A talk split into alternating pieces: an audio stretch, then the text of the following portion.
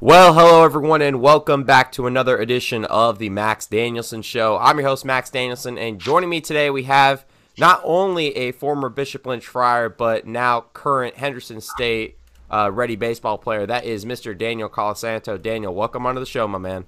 How are you doing, Max? Thanks for having me today. Absolutely, man. I'm doing I'm doing better. You know, this is the second time we had to record this because the software decided not to record me. So thank you for bearing with me during these technical Oh, yeah. difficulties. This whole quarantine stuff has been kind of tricky with the whole new setup, but hey, you know, at least we're getting it done. And this time it is actually recording the audio. um, so thankful for that. But um, Daniel, it's tradition before we even start the show. First of all, like I said, you're a Henderson State baseball player, but tell us a little bit more about who you are, uh, where you come from, and then also kind of uh, what you're studying and majoring in, and then uh, what your favorite sports teams are. So, my name is Daniel Colasano. I'm from Garland, Texas. Uh, I actually went to high school at Bishop Lynch High School. Or you came in, you were the class after me. I Yeah, class after you. But um, all that went to Bishop Lynch from St. Joseph Catholic School. Uh, as you said, I play baseball at Henderson State now, and my favorite sports teams for baseball is the New York Yankees. Diehard fan, always will be. I would imagine Uh, you're a big Jeter fan. big Jeter fan, man. I like Gleyber. Tw- I like all the kids now, though. Gleyber's, when I was Gleyber's pretty good. I like him a lot. when I was growing up, I had uh, Jeter. So I started liking baseball. I fell in love with baseball in like 03. So uh, Jeter, I saw A Rod come up. I've seen both sides. A Rod has both sides, you know, like the yeah, I don't he had this swagger about him where I felt like he thought he was too much. And then when he got popped for the PEDs the second time or whatever and he got suspended, he changed his whole I think he changed his whole life around. So he's a Mhm. he's a fun person to watch now. Uh, football for the NFL, I like the Cleveland Browns. Um, for the NBA, told you this yesterday. I'm a LeBron James fan, man. Wherever he goes, I'm a fan of. When Hey, I the respect Heat- that. LeBron is one hell of a player, to say at least. Now- Probably the greatest in our generation. I'll say this: when I was in middle school, I rooted against, or I rooted for the Ma- or for the Heat against the Mavs during that finals. Yeah, and the amount of uh, smack talk I would say was unbelievable. That's what I learned. And then of course, Dirk with the left-handed layup. Dirk Yeah, with the oh man, he went he went off that series and he really did. awesome. He really did. And then NHL big stars fan. I think yeah, Tyler Seguin, Mike Modano, Jamie Benn, you name it. Yeah, I I hope mean- I want to see them win a Stanley Cup soon. Yeah, I mean, Mike Modano's kind of like the big idol who I like. Whenever I got into the stars, that was his era, and then the Brenden Morrow era was coming up. So oh, I forgot that's kind of just. Yeah, I mean, it, it's funny to look back at all those times and just think of all the guys that came through. Um, but we'll start off this interview here just talking about um, your journey through Bishop Lynch High School and where that got you to where you are now. Uh, tell me a little bit about um, your baseball career there and just academic wise how everything was there. So uh, I came from St. Joseph Catholic School in Richardson, Texas. Shout out to the Jaguars there. Um, now, I came. I was gonna go to a public high school. Actually, literally, man, it's right across the. Like I'm separated by George Bush, and so Naaman Forest High School here in Garland's right there, and that's where I would have gone. But as I got as I got older, really in the eighth grade, when we started applying for colleges, I realized, man, I really want to go to Bishop Lynch instead. I just Damn, you were applying for colleges and I felt kind of felt like it in a way. I wasn't. really going, does though. It does feel like it. Like mean, I honestly, the high school process was harder than the college process, in my opinion. Yeah, because you had to take this. It's kind of like you know, it's a preparatory college. That's the one thing I get out of Bishop Lynch, and the way they prepare you for college, they do. I mean, personally, I was in all I was in a lot of essentials classes my uh my four years there, and wow, like I learned. Like Bishop Lynch knew, like, hey, I, I'm kind of a slower learner. Let's put you in these classes, let's put you with these teachers, and like, I think the school does an unbelievable job. They really do. But uh, like you said, I play college baseball now. So my journey through high school, though, my freshman year, team was really good. Young kids, like we have all these guys coming in. We're like like any freshman class, like dang, we're gonna be on the varsity one day. We're gonna be this good. But I uh, I do remember playing for Coach Barton, Tommy Barton, and I had a good year at first. Like I felt really good at the plate. Like we, I mean, we weren't winning, but like we were close. You know what I mean? Like we were get like I mean, it's only a freshman team, so you know you're. It's kind of a development, in my opinion. Yeah, it really and, is because like JV and freshman, how I look at it is like the farm system. You're trying to exactly develop those guys to get to your varsity team one day. And I'll never forget, man, those early morning practice. My freshman year, I remember all those early morning practices. You're in the Oh, yeah, you get the so you get the bad. extended time. You get the extended time, and so I failed freshman or I failed Spanish in the third quarter that year. I had a sixty nine point four with Mrs. Osborne, and I got a story for you real quick. Um, I'll never forget Coach Nestor. He made me go hit underneath the football bleachers by myself for the whole practice during this time. And then everyone's he remember he can't throw BP, so he's Oh, yeah. he's doing front flips. And then he calls me up right before and he was like he I mean we just had a good heart to heart talk and that's when I really realized like hey academics are important, especially if you want to play at the next level. Like I mean you can attest to this. Our coaches are on us all the time. So, Absolutely. academics. And then sophomore year, I played for one of my favorite coaches on JV Black with Coach uh, Eddie Cuellar. Unbelievable guy. That Yeah, man is the goat. That man is the goat. He's ah man, he was just he was a crazy guy. I'll say that. But playing for him really taught you a lot about the game of baseball. Yeah, he brings out the perfect amount of seriousness while at the same time having a perfect amount of balance of being funny at the same time. Like he'll be he'll be serious when it comes, but he's always a lighthearted guy, and that's why I absolutely loved him. He was unbelievable. and then my junior and senior year, I played for uh, Coach Nestor and Coach Anderley. And my junior year, we went to the Final Four in state. We actually faced um, we faced a kid in the Pittsburgh Pirates organization now, Ke'Bryan Hayes, and his dad is Charlie Hayes, who played for the Yankees in the past. So we faced this kid in the semis, and that year, like everyone kind of counted us out, but really just we went into Prestonwood. We talked about this. Prestonwood and all. I mean, our our district at the time was it was a tough district when you think And it about it. still You is a tough district, yeah. yeah, I mean, there's been a lot of changes now. I've seen, I think, but like you got us, John Paul, Argyle Liberty, uh, Nolan. Liberty, yeah, Nolan, and then you can add a TCA in there somewhere. Like, I mean, it's a tough schedule, but that was our thing, man. Was we were winning these really close games, and we swept like all these like good teams, and then we split with Prestonwood and Argyle, and that was kind of like a hey, we can do this. Like, we just got to put our head to the nose. We got to go. Like, we do our game. Who knows what can happen?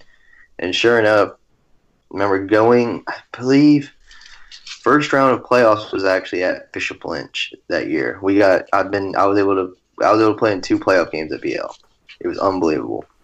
Just your student body comes, I, it was crazy, dude. They came out, like everyone's cheering for y'all. Like, I don't know. We, I remember we won one game like against I think it was an El Paso team. We beat them like twenty five to something or twenty to something. But there's no run rule in the playoffs. Yeah. So I ain't kidding. I'm not kidding you, man. We're beating him this bad. One of their kids left. Like he was playing third. What? He was playing third, and they were getting beat so bad that this kid told his mom, "Let's go back to El Paso." Wow. yeah, like And I can attest- unbelievable. I can attest to that. I mean, those like you bring those Houston like those teams that are down south and out west, and they get absolutely demolished by the teams in the big cities. I mean, I remember we That's played St. Joseph from Brownsville and absolutely annihilated them my junior year. So I mean, There's I know mean- how that feels, man. There's some good teams though. Like, and then like the next week when we go to the semis, we play. uh Oh, I wish I knew the name of the team now. I honestly forgot. Concordia Lutheran. I got beat by. I got. Weird thing about my Bishop Lynch career was I got beat by the most like I felt like random teams. Like as a team, we got beat by like the new teams. Everyone was like Concordia Lutheran. Like they were. I think they're good now, but at the time, like they weren't in the playoffs at all. And then my senior year, we got knocked out by Beaumont Kelly. Oh Lord, Beaumont. and they're an Kelly. unbelievable. That's an unbelievable, unbelievable team. I'll say that at the They time. they really do have an amazing program there. it was tough because um, after we after we made the final four, we got beat, and then the next year we made it to the second round of or second round of playoffs, and we're playing Beaumont Kelly in a best of three series, and it was kind of tough. The first pitch of the game got whacked over the yard for them by their kid going to Rice, and I was like, I guess that kid is good. So I guess he's kind of good. And then yeah, that's how it started. You know, you just get the lead off bomb. I'll never forget my uh, last Bishop Lynch at bat too. I uh, I was crying in the box. I was crying on deck circle. Tommy came up to me and goes, "Hey man, you're okay. Like, find a barrel here or something." I couldn't think anything of it. I remember lacing a ball over the right fielder's head. I think it's the hardest ball I've ever hit. hmm Laced it over his head and got absolutely hosed at second base by about 15 feet for my last high school at bat. And I was okay with it. I just lit in. Hey, it's still a hit. tagged. It's still a hit. It's still a hit. But yeah, that's my Bishop Lynch career, man. Yeah. Uh, so before we get into your Henderson State career and kind of that journey to it, uh, let's talk about something that was also big in the Bishop Lynch community, that being Buddy League. Both that's kind of how I got to meet you through it. Um, tell us kind of about your experience about Buddy League and kind of what that taught you. Because we were talking about yesterday how like it really got you to relove the game again. Right. No, so for those that don't know, Buddy League is a uh, it's a league, it's a baseball. It's kind of like a Special Olympics, I would say. Like perfect way to describe it. But they their focus is baseball. Miss Heather Miss Heather Miller, who's there now, One She's of the, the head nicest lady. ladies I've ever met in my Un- life. unbelievable lady. And we talked about this yesterday. But her main focus is make these kids make it their best day they've ever had. hmm and the I, the first time I went, um, first time I went, I missed the week before, but all my high school teammates went. I remember, and so then I went the next week, and I met a kid, and he's in the second oldest group now. His name's Lorenzo, and when I tell you, like.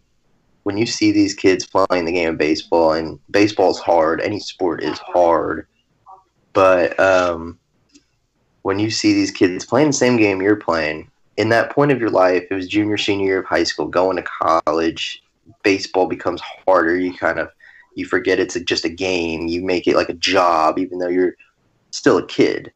Like you're still a kid playing the game.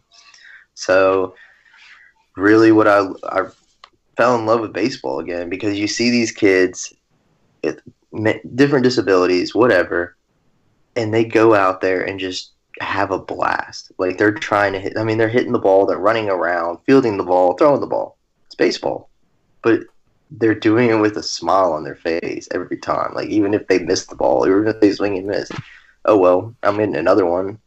And that's one thing I love about that. Yeah, I mean, it, it definitely. I remember the first time I went, like I was only planning to stay like two hours just to get my service, and my friends were leaving. I'm like, you know what? I'm I'm, I'm just gonna stay, and stayed the whole six hours. I mean, for those of you in the Garland, Dallas area, I highly recommend going to it and just experiencing it because you know, I going into it, I felt like it was just going to be another service site, but it doesn't feel like service. It just feels like No. it just feels like you're having fun and just and especially if you are like us or even just enjoy the game of baseball, it really, you know, takes to your heart to see like you said these kids just no matter what happens, they have a smile on their face. Why? Because that is the best day of their life and that's the testament that Miss Heather brings every single time and she tells the volunteers every single game, make this the best day of your life or make it the best day of their life because tomorrow's not guaranteed. And I Exactly. think that is the best testament to that. Um, Now, but I got a story real quick about Buddy League too. Yeah, go for about it. our Bishop Lynch team. So, man, I want to say my junior year, senior year, one of those two. It's a Saturday, right? Buddy League's on Saturday. mhm. We we want to do our service. We have to do our service hours. I like we need to do service hours. Like fourth quarter just opened up, and I remember all of us going up to Coach Nestor and saying, "Coach Nestor, we need to do service hours." And I and we're about to, like we're about. I think we're about to play a game later too. I don't. I don't remember. We're about to have a big practice before playoffs. And Nestor's like, I don't know. No, we can't do that or something like that. So we convinced Nestor to have a, I think like a 7.30, 8 o'clock a.m. practice, something before Buddy League. I'm not joking you, man. We had a full squad of cars leaving Bishop Lynch High School going straight to Buddy League. It was the funniest thing I've That's ever like. I mean, awesome. you know how high school kids are. They're gonna be acting funny, and it was hilarious, man. It was just we had a great time out there as a team. We were really close as a team. I'll say that. Absolutely, man. Um, let's go on now to kind of your journey to Henderson State and kind of how that got you from Bishop Lynch to Henderson State, and then ultimately um, the day you were given a athletic scholarship. Talk to me about that. Um, kind of how the journey was, the work you put into that, and then finally the day when you finally got athletic scholarship for there. So I wrote many emails to coach college coaches trying to just get a spot. Which I And, highly uh, recommend for anyone trying to get recruited to colleges. Yes, and then field level as well. I was on that, and I didn't really know a lot about field level. My dad Highly was running the field. My dad was running the field level, so I had no, I had no idea really what was going on. I didn't understand the recruiting process. I wish I, I wish I what I knew now. I would go back and like if I could like know all that information, but I wouldn't change any of it for the world. So I actually wrote I wrote some emails to two coaches in our conference. I wrote one to Arkansas Tech's coach, and I wrote one to Southeastern Oklahoma State's coach. Didn't know they I'd play them eventually. None of the coaches, none of those coaches wrote me back. So I emailed Coach Hooten because field on field level, Henderson State started following me, and I had no idea where Henderson State was, who Henderson State is. That year that I emailed them, they actually went to the World Series. They placed like fourth in the nation or something crazy. Wasn't expected. So the whole time, I was think I kind of compared that team to the time I was at Bishop Lynch, like how we were underdogs, and then really just that's how you start building everything going up. So I wrote him an email, and he tells me honestly, he says we don't have any scholarship money, but I'll offer you a preferred walk on. And luckily, Coach Anderley, who was the assistant coach for us at BL, he um, he knew Coach uh, Hooten from playing back in the day. They played together, so it really helped me having Angeli's word there. And what's really cool now is Josh plays on t- like is on the Reddies now, and having Josh like Josh Aguilar, he's from the class of 2016 at Bishop Lynch, but man, it's pretty cool to be able to play with your high school teammate once again Yeah. but back on track. Um,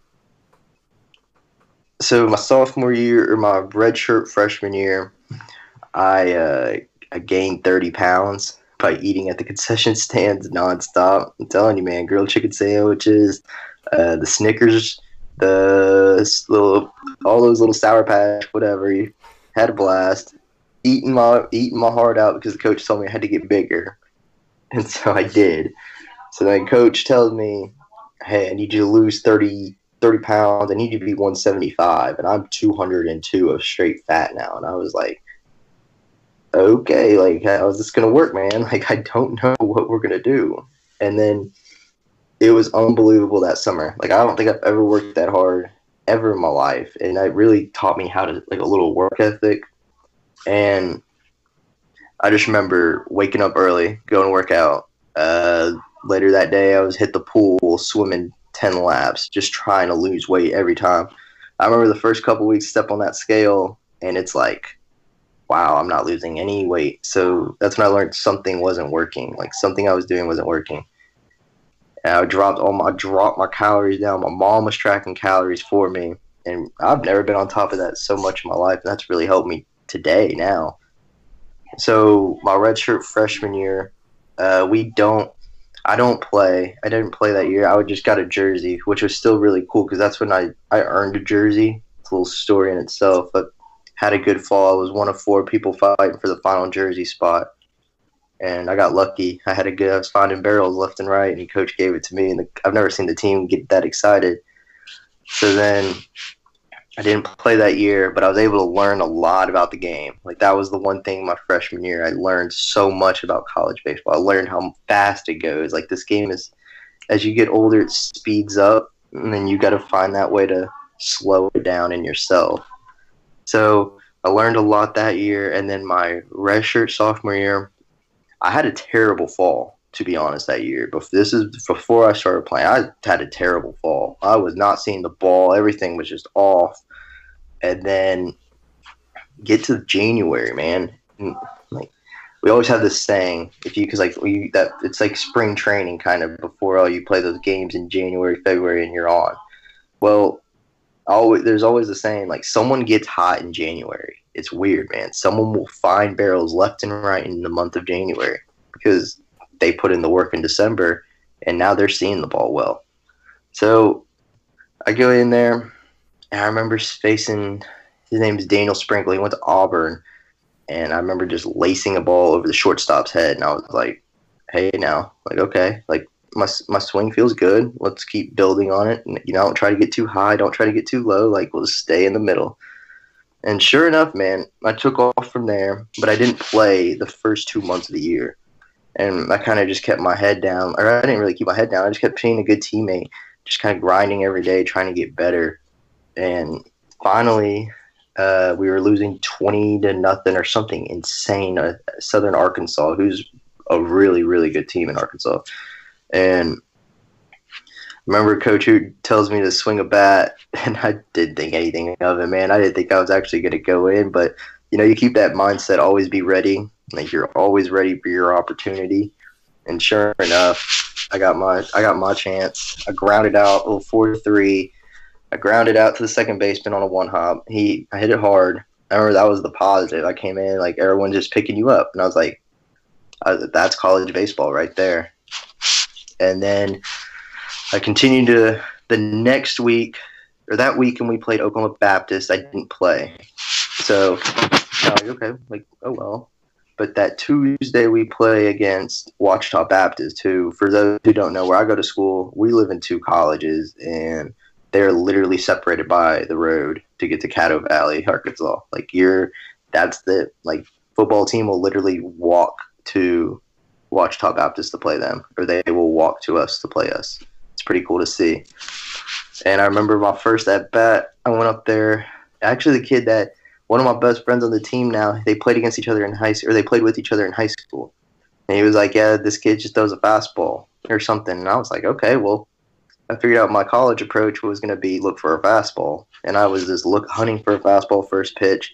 Finally, got my first hit up the middle to center field, and then that felt like I was on top of the world. But you want me to go on next? Uh, yeah. Um, well, then of course, we were talking about like the second part of the question is um, the day you got athletic scholarship. Um, just talk to me about how that made you feel because I can testify that um, you know when you get your first hit, you really do feel like you're on top of the world because you you know you get that first uh, that first jitters out of the way. You're like, right. okay, now that that's done, now we can play baseball finally. Um, but I mean, to just work so hard to get to that point, I mean I would imagine it feels like you're on cloud nine when you get that athletic scholarship. No, one hundred percent. Because uh, I watched a movie earlier in December of that year. Actually, December before that, before the year I started playing, it was the Greater movie. I don't know if you've ever seen it. It's the one with Brian Burlsworth, and he's a walk on. Basically, learns that he goes. It's kind. Of, it was ironically, man. It was kind of like the same like me, except he was a football player and like the coach told him he needed to get bigger, so he got fat. And I've never seen like it really taught me like okay, just because you're a walk on, like you can still work as hard. You never know what can really really happen. So I kind of just watched that movie, changed my whole mindset really like of hey, you need to work even harder than before. So people that don't know, my fresh my red shirt year when I didn't play, I didn't take BP either. So I was just kind of just shagging balls, fielding ground balls. But I would go hit after every game, all the night games, no matter what. Go hit just one bucket of baseballs off a tee, and that really, I mean, that helped with my development. I had a good redshirt sophomore year at the plate and in the field, and I remember getting to the locker room for the first team meeting, and it was really weird because I think all the team meetings are really weird because um, you're meeting all these new guys. Which, I mean, this is part of it, but you meet the new guys, and then you see your old friend, you see your old teammates too, and every like worlds collide. Mm. but I always feel like it's so extra, it's extra quiet in there because everyone's nervous. And I mean, you, no matter how old you get, even if you're a six year senior, fifth year, whatever, freshman, you're going to be nervous going to that meeting. There's just something about it. It's just, it's your first team meeting. Like that's, let's get everything on the roll. But I remember Coach Hooten. We were talking about everything else. I remember AD comes up. Coach Hooten starts talking, and it was just awesome to hear him say, like, he's the hardest worker in the program, and just he's earned this. And it was he said my name for the scholarship, and I was just like, I when he was going on about his works hard, all this stuff, like me as a person, like I'm thinking it's another one of my teammates. Like I don't like to think it was myself, but it was as soon as he said my name, it was like, wow, man, like all that hard work you put in, like you did it. But as you as you get on though, like as as I got the scholarship, I also held that mindset of, hey, you're still a walk on. Like you still have to work. Like there's kids coming in after you that are going to try to take your spot, and that's part of it. I mean, eh, as when I was a, like I was a junior, I remember thinking, okay, you're starting now, but there is a junior in high school right now who's going to be coming for your spot here in two years. So you're not only training against the guy next to you, but you're training for the future too. However, I wouldn't say it's like I hate I hate the word competition at positions. Like I don't I don't like thinking of it as a competition because perfect example is Tua. Do you remember the example Tua and Jalen when they played yeah. when they played together like that? That I mean, if you have a if you're a teammate, you're learning from that guy. You're picking his brain, and the uh, the best your team is at when you're both going at when you're both playing well because then you have more options for as a coach. I mean, yeah, the way you ended the way you summarized it at the end is the perfect example of what college baseball is. I mean, you're training to you know, even though you're trying to help your teammate get better, you're still trying to beat him out in the process. And not only that, but you also have to remember hey, they're bringing in guys that are trying to replace you. I mean, that's the big thing about college baseball. And, you know, it's not the fact that the coaches might, you know, the coaches don't like you, it's the fact that they have to keep the program strong. I mean, that's how exactly. they keep money on the table, you know? And that's the number one thing that I learned. And I remember one of the most, uh, I guess, humbling things was walking into uh, my coach's office before I left uh, when I was cleaning out my locker because of this whole coronavirus stuff but I remember looking at the the prospect board, and I look up and I see fir- the first all first three prospects that he's got the top three are all first basemen. I'm like, dang, you know, I'm gonna have to you know work really really hard this summer. And now I know that, or when I was talking to the first baseman currently, who's a senior, he's gonna come back, which I'm really excited for because I love the dude to death. Mm-hmm. Um, but I mean, then you know, but again, I mean that's college baseball. You know, you got to prepare, you got to train. Still doesn't mean that I can't try and beat him out, but you know, of course, you the whole seniority thing, it's it's very very hard. But I mean, hey, you look at the whole Tom Brady story. That's the one thing I always relate to, um, because I mean, he came in and beat out Drew Bledsoe and all the backups that they try that tried to replace him. Um, exactly. So that's one thing that I always look back at. Um, but let's go into uh, this current season of uh, Henderson State baseball. Of course, you did get injured though. Um, so talk to me about that and then kind of how the season played out for the team as a whole. So, got back first week of January, and everything's going smooth. For uh, our schedule was kind of weird this year. We usually start in Feb- first week of February, but we were starting at the end of January. So I actually hadn't had a hit all fall, or uh, not all fall. I'm sorry, since we've been back in January. So this is my first hit back. I get a nice little line drive single over the shortstop's head. I feel good. Like okay, first hit, like you said, first hit out of the way. Now let's go play baseball, whatever. And we're in an inner squad, and I remember the kid, our pitcher bounces the ball, so it was a dirt ball, and I tried to get the, I tried to get second, and I was out, man. I was out, but I, my problem was I slid late hit the bag straight in late. My foot hits, my foot gets stuck, or my cleat gets stuck under the bag. And I remember just being stuck, like, okay, like, what's going on? Like, and I try yanking, like, like wiggle, wiggle. And I just remember hearing a pop. And I was like, oh, no, that's not good. So I finally get out. my best friend is right there. And he goes, hey, man, get up, get up, get up. And I was like, and dude, I can't get up. Like, I literally cannot stand on this right now And I remember our assistant coach put his arms around me and he was like, "All right, let's try walking on it." Now we're trying to walk with a broken ankle, so best of luck there. And I fractured my fibula. I had uh, five screws, and I actually had the same tightrope. They call it tightrope surgery, but Tua had it, and that was actually the big thing my uh, doctor said. He talked about Tua with it. He was like, "Listen, we could get you back and forth." Like they talked about how quick Tua came back from his ankle sprain. Well, they were like, "We could do the same, but hey, man, that's the University of Alabama or Henderson State. Like we're more worried about your future." Right. And that was what's, that was what's really cool about it all through that process.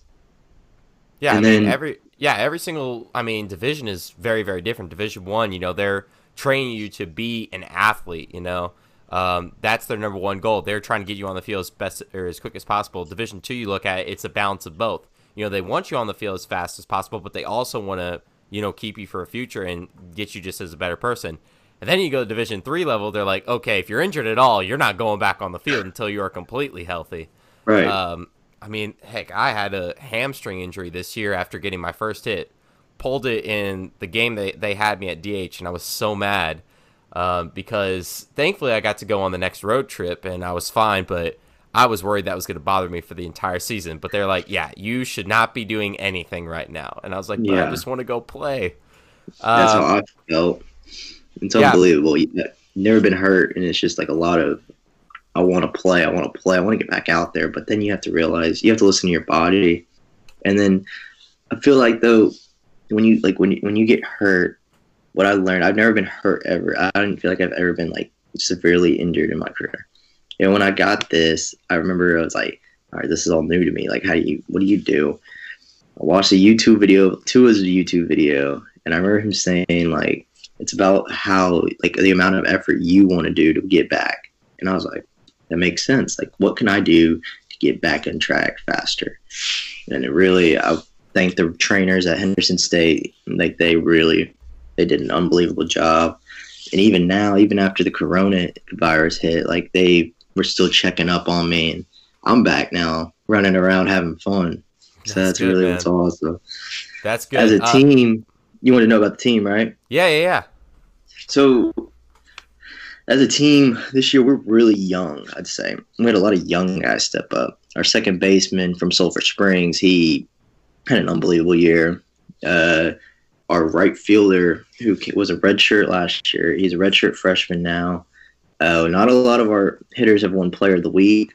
As a hitter, he came and won back-to-back weeks, and it was unbelievable. Like as a fan, man, it was unbelievable to see this man just smacking baseballs everywhere around the diamond.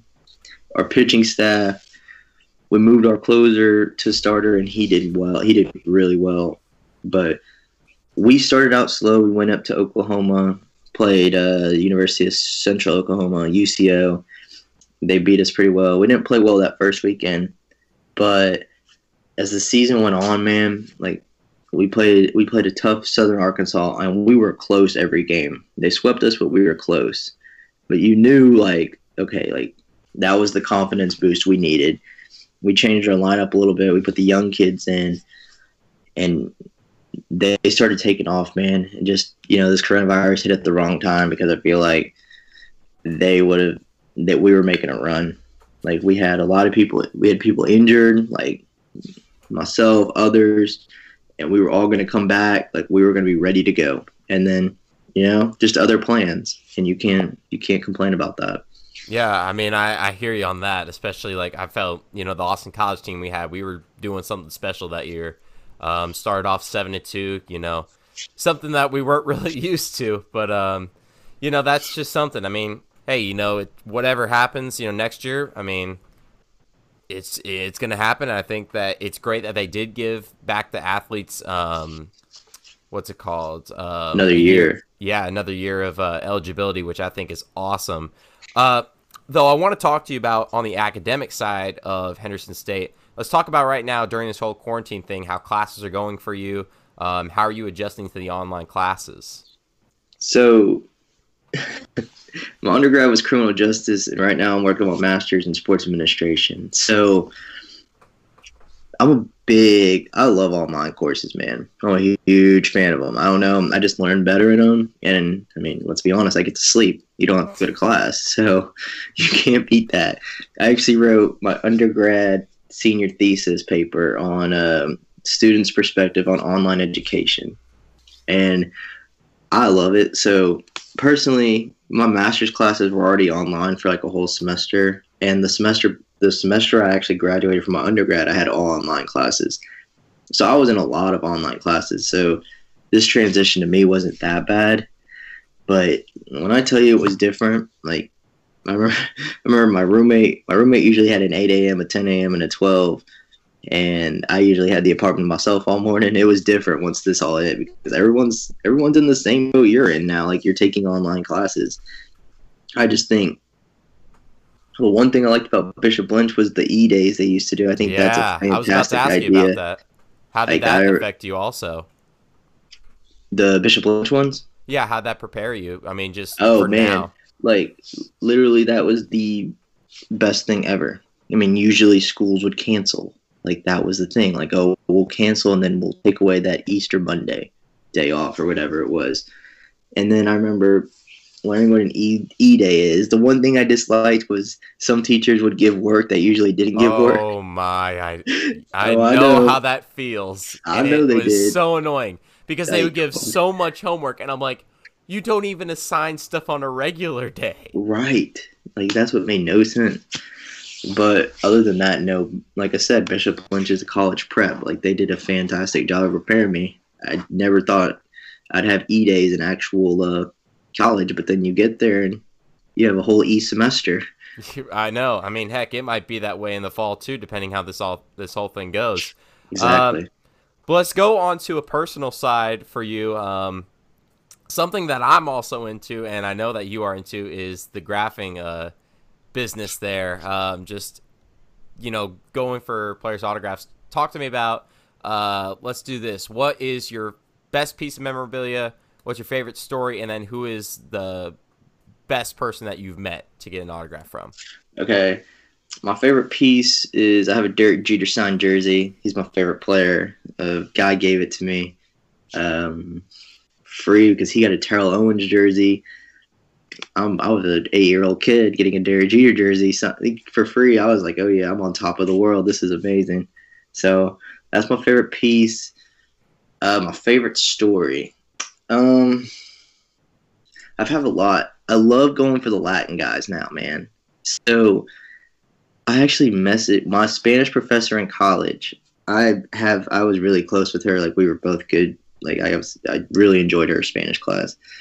I actually wrote her an email like middle of summer. Didn't think I was gonna get a response, and I was like, "Can you teach me how to say, uh, can I have your autograph in Spanish?" And she literally wrote it out for me. So definitely one of my favorite stories was going for uh, Gleyber Torres, and I had a sign that said "Puedes darme tu autografo, por favor." And I learned a week later the man speaks English. I swear, man. I'm watching LB Network, Yankees, Red Sox, and Gleyber Torres is getting interviewed by uh, Tom Verducci in English, and I was like, "Oh." But he still signed for me, so I felt like that was that was really cool. But I, I mean, I would um, imagine. I mean, being a Latin America guy, you see that you're like, all right, that's something. That's that, respect. like, that because that also shows that they're put, you know, the fan put in work to figure that out. exactly. I know so many guys like that I've seen that only speak like they either speak little to no English, and like everyone's like yelling at him, and he just has no idea what to do. no idea what that um, means. But and then talk to me about kind of what your favorite uh, player who you've ever met, because like there's always that awesome story like you just said with the whole sign, the best piece. But then there's always that one player that you've had an encounter with that is like the best player that you ever have gotten. Definitely Mike Trout, man. When I got Mike Trout, I felt like I was my dad. My parents told me if I skipped Bishop Lynch homecoming my sophomore year and didn't go and just didn't go at all, said they would take me to the Rangers and Angels game. And this is Trout's rookie year. Which, to be So honest, I- is not much of a choice because the BL homecomings were not the best. I went to two homecomings, my freshman year and then my senior year. And no, I, I I'm glad I went to the Rangers and Angels game instead Yeah. because I remember kind of same thing. I had a sign from Mike Trout. Mike, will you please sign my ball? And I remember him came coming up to me, and there was a girl next to me. For the record, there was. We told you this yesterday, but there was a girl next to me with uh, a sign that said it was her birthday, and like her only wish was to see Mike Trout or something. Well, she did get her wish. She saw Mike Trout. That see, that's what I thought. Like that's she got her wish. Now I had a sign too. Let's try to get my wish. and sure enough, man, he comes up to me. He throwing the ball, throwing the pen. He signs, gives it back, and I was like, "Oh my goodness, that was the Mike. That's Mike Trout. Like that was really cool."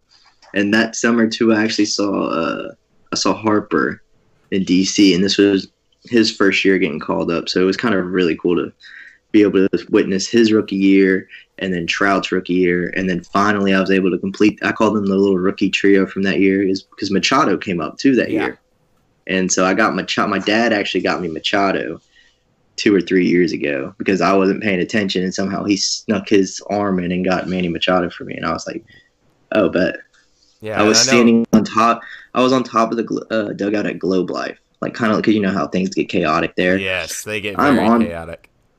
I'm somehow on top of this thing, man. Like I am on this thing. And I know where my dad's like, yo, my name is like Daniel, Daniel. And I'm like, look, he's like, I got it. And I was like, oh. So I literally stand up on the dugout and walk back down. I was like, man, I'm good. Y'all can keep going crazy for Manny Machado. This is all I needed. And I know he is a very, very tough guy to get to sign. I know he is yeah. very, very tough. And he's got like one of the smallest signatures in the world. I don't know oh, why dude, it's he so small. Why it's, it's like so an MM. Small, but yeah, it really is. Um, and then finally, let's talk about uh, before we get into uh, the sports side. Uh, let's talk about what's next for your journey because next year you're going to go back as a six-year senior, uh, play another season of baseball, I would imagine, and then yeah. afterwards, kind of what's your plan? So, like I said, um, I'm getting my master's in sports administration, which I've really enjoyed there. That's one of my favorite programs. Definitely, just I mean, it's sports. We love sports. It's and it's cool to see that side. Um, after I finish this, I'm actually going to take, I'm planning on taking data science classes this fall and this spring. I'm trying to get a little certificate so I can finish four classes. And I really want to take that and kind of either apply it into the criminal justice side or I'm either going to apply it to the sports administration side. but like I said yesterday, anything baseball really, if I can get behind the scenes like game day management, I would love to do that. If I could coach, I would love to do that. I would coach at Bishop Lynch. I told you yesterday. People told I would me too. Definitely, yeah. It's a beautiful school. Like it really is, and it's only getting bigger. It's only getting bigger. It's only getting better. But I'm really, I'm whatever the future holds. Going to try to get through this last year of baseball healthy, and then we'll go from there and get on. That sounds good, man. All right. Well, we are going to take a very quick commercial break. Uh, when we come back, we're going to be talking about the latest and greatest in sports. So don't go anywhere. We will be right back.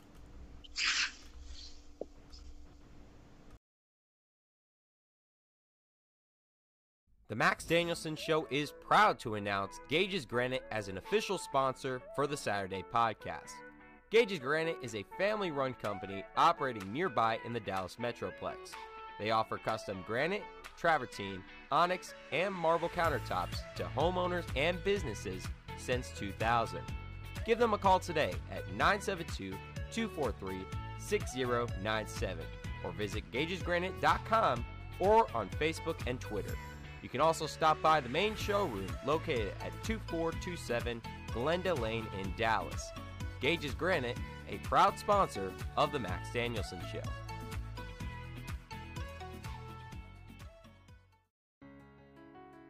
Hey guys, this is Jason with Lacrosse Monkey. Are you looking for a place to shop for your next athletic season? Monkey Sports is here to help. Whether you're looking for baseball, hockey, or lacrosse gear, if you can dream it, we've got it. We provide both the latest and best on the market equipment for your athlete. Stop by and visit us at 105 West Bethany Drive, right off of US 75 in Allen. Monkey Sports, a proud sponsor of the Max Danielson Show.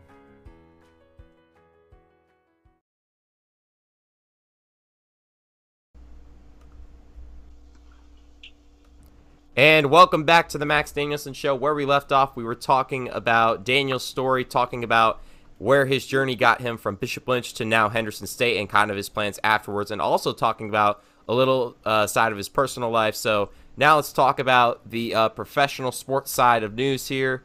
Uh, let's start first of all here with the New Orleans Saints signing Jameis Winston to a deal. Very surprised that uh, Jameis decided to go to New Orleans uh, with the fact that Drew Brees is still going to be there, and I would imagine he could have still gotten a starting job for a lesser team. No, I agree. Uh, I think it's a good move. When I when I think of Jameis, I think Jameis is very talented. Let's be honest. I last year is. he But gets a very great arm. inconsistent. Very inconsistent. Very inconsistent. Yes, and I think if he gets this year, if he takes this year serious, I mean, I've heard the Saints say Taysom Hill is the quarterback of the future, but what if Jameis can come in, learn under Drew Brees, like really take that serious? I mean, was Jameis a first pick? Like was he? uh, believe so. Yes. to the Buccaneers. So I mean, he hasn't learned from anybody, but I feel like if he can take that time under Drew Brees to develop as a quarterback, learn more about the game, he has weapons around just in case Drew Brees retires next year, the year after. They could always say, Jameis, it's your turn to lead. Taysom Hill, you're staying at your position, your multiple positions. Definitely. I mean, even so, what I heard from Jameis is that he got LASIK uh, eye surgery this year. So hopefully his vision improves, and maybe that's the reason why he went 30 for 30. Um, I remember it sucked having him as quarterback for my fantasy team because not only I did had he him keep too. me in the game, but he kept my opponent in the game. Oh man, there'd be times where he would drop so many points. It'd be awesome. And then I think it was the last week was the championship. I was in championship, and Jameis decided let's not throw Yep, touchdowns. the I know day. exact- And I was like, "Are you serious?" And that's how I lost. And I was just like, "You guys." I beat the guy in my league by 0.4 points. And it was almost due to Jameis Winston blowing the game. Uh, but let's go on. Also, uh, staying with NFL news here, something that really surprised me. Well, it does surprise me. It doesn't surprise me, considering where the guy lives, and he lives in the Metroplex here. That is the Dallas Cowboys signing Andy Dalton to a deal. Um, I mean, kind of like Jameis Winston. I mean, I think he still could have had a starter spot somewhere. But you know, I I wonder I don't know. I just don't understand why the Cowboys would want to go get a guy like Andy Dalton, especially with the fact that they have someone who they want as the future their quarterback, and then go get a guy who could probably replace him.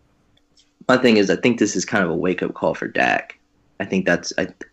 That's what my parents said yesterday. I said Jerry's a smart businessman. Jerry He Jones really is. He really is a smart businessman. makes a lot of money. He he knows the game. So the one thing I think he's doing is Dak wants some money. He wants the big contract. But I think Jerry's gonna play this game where he's gonna sign Andy Dalton where, hey Dak, if you struggle, I'm not afraid to put Andy Dalton in there. Well, and they bet you they will play Andy Dalton at some point. I would But they imagine they, do- would. Yeah. They do have a lot of weapons. With I mean, the Cowboys do have a lot of weapons. Amari Cooper's back. CeeDee Lamb now.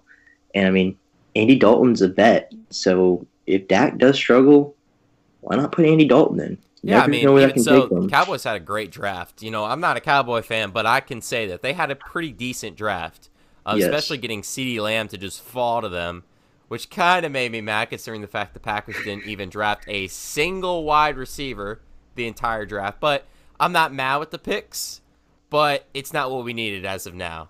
I got a question for you then. Yeah. Let me turn it on you. I know this is your podcast, but who was the quarterback they drafted? Uh, Jordan Love. So I don't know too much about football. I'm big baseball guy. Why? Why did they go with Jordan Love? Is like Aaron Rodgers? Is it almost that time or You know, the the weird thing about it is I'm in that same boat where I just don't get it because I get the same scenario is kind of, you know, similar because both Favre and Rodgers were at the same age where another QB was drafted when Favre was 36, they drafted Rodgers and now that Rodgers is 36, they drafted Love. I have I no problem Rodgers going for a quarterback. But the problem is there was a whole different scenario here for Brett Favre. He was already saying that he was going to retire and that they need to get someone else. Um, and Aaron Rodgers kind of just fell him. He was the number one guy basically, and he just kept falling and falling and falling. And even so, on their draft board, they go back and say all the guys on their draft board were taken except Rodgers, and they just took him there. And I mean that worked out really, really well for them. But you go to the scenario for Green Bay now, and it really did confuse me because it's nothing the fact that I have a problem with Jordan Love because I mean Jordan Love last season, sure he had a, a 17 interception season, but he also still had a brand new coaching staff and nine new starters on his team. So Mm-hmm. can't really do much with that. And he also said like he felt like he was forcing balls more. Um, but the problem, the difference is, you know, Favre was looking to get out, but Rodgers is like, I mean, I still want to play with this team. I mean, I want to finish my career as a Green Bay Packer, and then to trade up for Jordan Love to move up four spots when I would imagine no other of those teams were going to take Jordan Love in that scenario. No. I, I it makes no sense to me, but I will say I do like the pick, but I don't like it for right now because Okay. the Packers. I don't know why they did this. The first two rounds, they drafted the two best players, excluding Davante Adams, the two best players on the team. They drafted a backup for Aaron Jones, even though they have Jamaal Williams, who's a beast, and then you drafted the backup for um, Aaron Rodgers. Now, the thing about it in today's game, it's the fact that quarterbacks nowadays, it's not like, you know, Aaron Rodgers who sat three to four years under Favre. You know, it's that these guys start right away. And I mean, Jordan Love for sure is going to sit for two years. And then whenever the dead, because for Rodgers' contract, the dead cap, if they were to get rid of him, is like, I want to say this year it's like 30 million and the next year it's like 20 million. And then in 2022, it drops to like two or three million. So if they wanted to get rid of him at that point, I think that would be the point where they do. But the fact that Aaron Rodgers, you know, wants to stay as a Packer, I want him to stay as a Packer because I love Yeah. the dude to death. Um, but I understand what they want to do because they've had a franchise quarterback now for 30 years, and they want to extend that to another 45 years. Um, but you know, it'll be interesting to see. You know, I think it's a great scenario for Jordan Love to look under um, Aaron Rodgers because just the way that Aaron Rodgers is, he is probably the best overall quarterback in the NFL, just skill wise. Um, not the greatest ever. That goes to Tom Brady, of course. Um, right. but I mean, I think it's a great scenario for Jordan Love. I'm not fully. I, I don't think it was the right pick, but I don't dislike the pick. You know, Okay. and that's kind of my summary of the Green Bay Packer draft. Don't dislike the players, dislike the picks because they had. I mean, keep in mind, one game away from a you know a Super Bowl appearance. I remember um, being at City Limits in Sherman, and I was on a date that night. Um, and I remember I got the seat, like she was sitting um, in front of me, and I saw a TV, so I was also watching the Packers game, and I was just getting so mad in it. And she's like, "What's wrong?" And I'm like, "My freaking Packers getting blown out here." it's not like I didn't expect that or anything, but like, damn, I didn't know it was going to be that bad. Right. So, I mean, all you need to do is fill in the spots of an inside uh, linebacker because now they lost Blake Martinez and, of course, wide receiver because all you got is Davante Adams. And Right. not taking any offense to my guy, Allen uh, Lazard, who's an Iowa State guy, who I loved in college because I'm a big Iowa State guy. Um, but, you know, like, Aaron Rodgers is like, you know, we haven't picked a skill player in about 15 years. That'd be really, really cool. And good old Goot is just like, nah, we're just gonna take your backup. Um, I mean, Yeah. that's it makes no sense to me, but it also does make sense in the long run. I like that. That was a good summary. Yeah. Uh, so let's talk about this. Um, this is kind of a very, very interesting thing that ESPN. I haven't personally gotten to watch it because I'm not staying up to one to two a.m. in the morning to watch this. Uh, but I have heard what people have been saying about it. Um, that being ESPN is now sh- starting to show uh, Korean baseball, which I personally think is a great idea. I want to hear your thoughts about that um, because if it was, I honestly should start recording these games because I would highly because I because I've seen some highlights and it's pretty good baseball still. No, it's good baseball. I try to stay up, like you said, they're at one o'clock, two o'clock in the morning. But I remember I tried to stay up for opening day, and they had a rain delay, and that was my cue. I'm going to bed. But I mean, like looking at the highlights and stuff, that's what we need. I mean, uh, Eric Thames came out from the. I think he's with the Nationals now. Yeah, But Eric Thames came out and said he played in that league, and it's just at least it's, it's a something for really us to competitive league. It really yeah, is. no, it's, those guys are fighting for their spots. I mean, those guys are talented, and it's. I mean, it's an interest. It's interesting that they're doing it this way, but it's baseball. At least Yeah. we get to see baseball. At least it's something. Honestly, I wish ESPN would record the games and then post it later that night instead Yeah. of doing it live at 1 or 2 a.m. for primetime TV. Because what else are you going to do um, during that time? I mean, I don't know, man. It, it's really, really strange. But let's go on to the next thing about baseball. Um, from uh, Trevor Plouffe, he was talking about um, that some sources related to him are saying that it is possible that they'll have a second spring training. Um, I believe they're saying in June, and then try to get baseball back underway come July. What's your thoughts on that? Do you think it is possible? Because it is going to be without fans, but do you think for the player safety that's going to be even remotely possible? I would like to say yes. I- think it's possible to start this league in June. Like, I mean, I, we got to keep doing the numbers. I mean, I guess I don't know the numbers in Korea. Maybe they can. I mean, we see how they're doing, but I think if you can start, if you can start these guys in June, like a little spring training, and you make opening day July fourth, twenty twenty. Oh, that would be that would be kind of cool. Yep, that's how you get A sports July back and Fourth spring tra- or July Fourth opening day would be so cool to watch. Why not? Like, why not? Yeah, Okay, just I mean, I think it's possible, but it's gonna it's gonna be a lot of changes too. I mean, it's gonna be something. I mean, we have you ever seen the? You've probably seen the Orioles game where they had no fans. yeah, That's basically it. I mean, it's gonna. This whole situation's really weird. I think it would be. I think they can come back. I saw something. I read something before I got on today. But they said. uh I think the Yankees team doctor said that there could be an increase in Tommy John surgeries because of all this. yeah. I, I definitely I didn't imagine. think I mean, there's some guys who during this time are trying to still train, so I definitely could see that.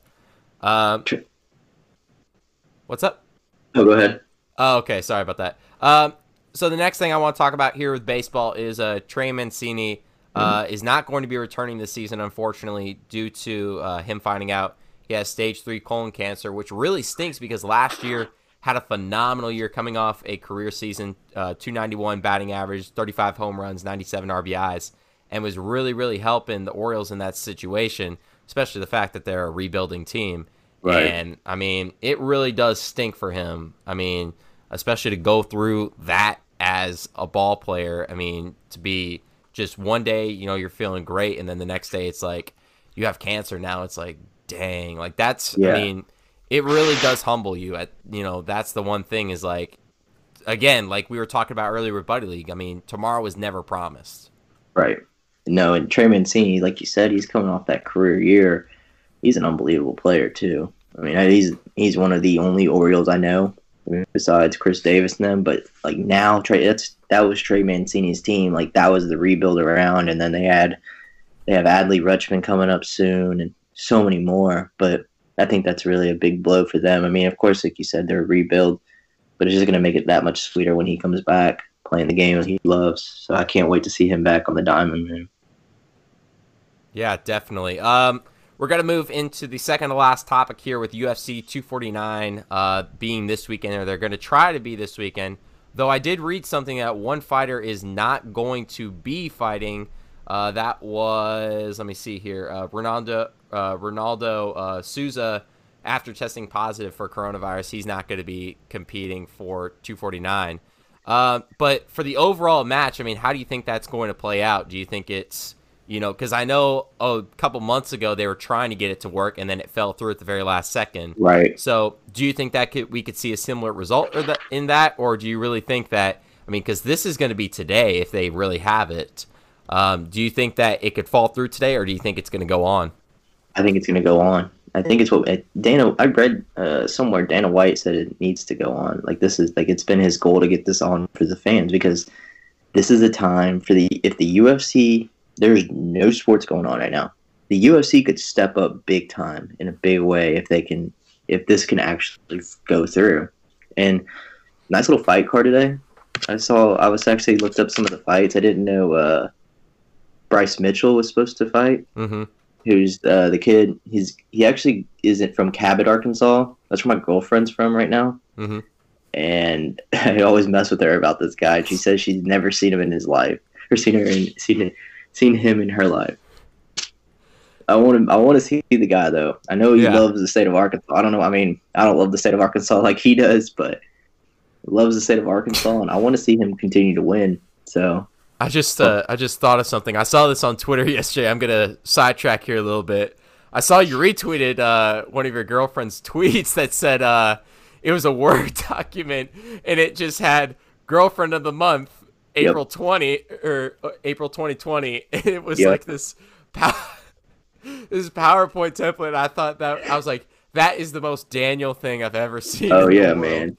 I I mean, remember I'm. I I'm just made it in say, front of her.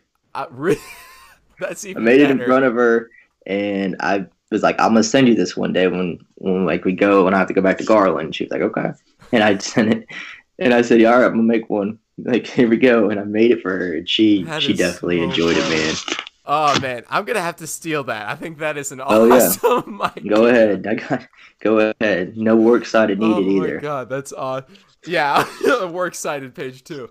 Um, let's talk about. There's gonna be one more thing because I just thought about this too because we've been I've been talking about it every single time we get on the show. Um, let's talk about the Last Dance with the whole Michael Jordan Oh, yeah. documentary. What are your thoughts on it? Because the last two episodes, um, I mean, I thought they were amazing. I thought the Oh, yeah. last two episodes were probably the best ones so far. No, um, I'm a big Dennis Rodman fan. I really like Dennis Rodman as a player. Uh, I mean, you know his hairstyle, you know his antics. Strange ass know, he- dude. Right, very strange. Now, there's something I like. The one thing I like about him, though, is no matter how strange he was, he knew his role on his team. Right.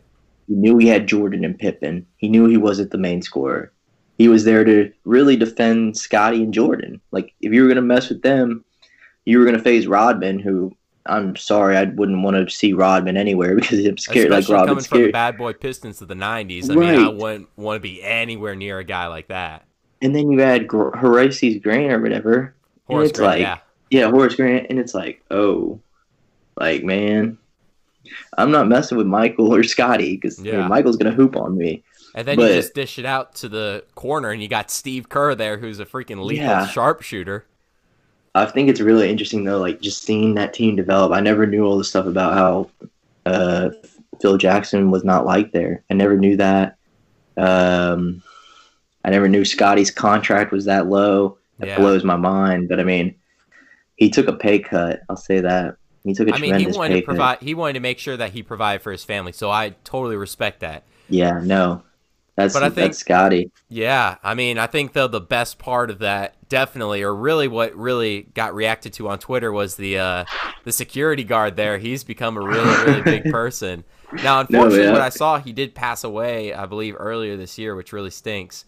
But I mean, Darn. he really has became like this Twitter overnight sensation. Oh Just- yeah, man.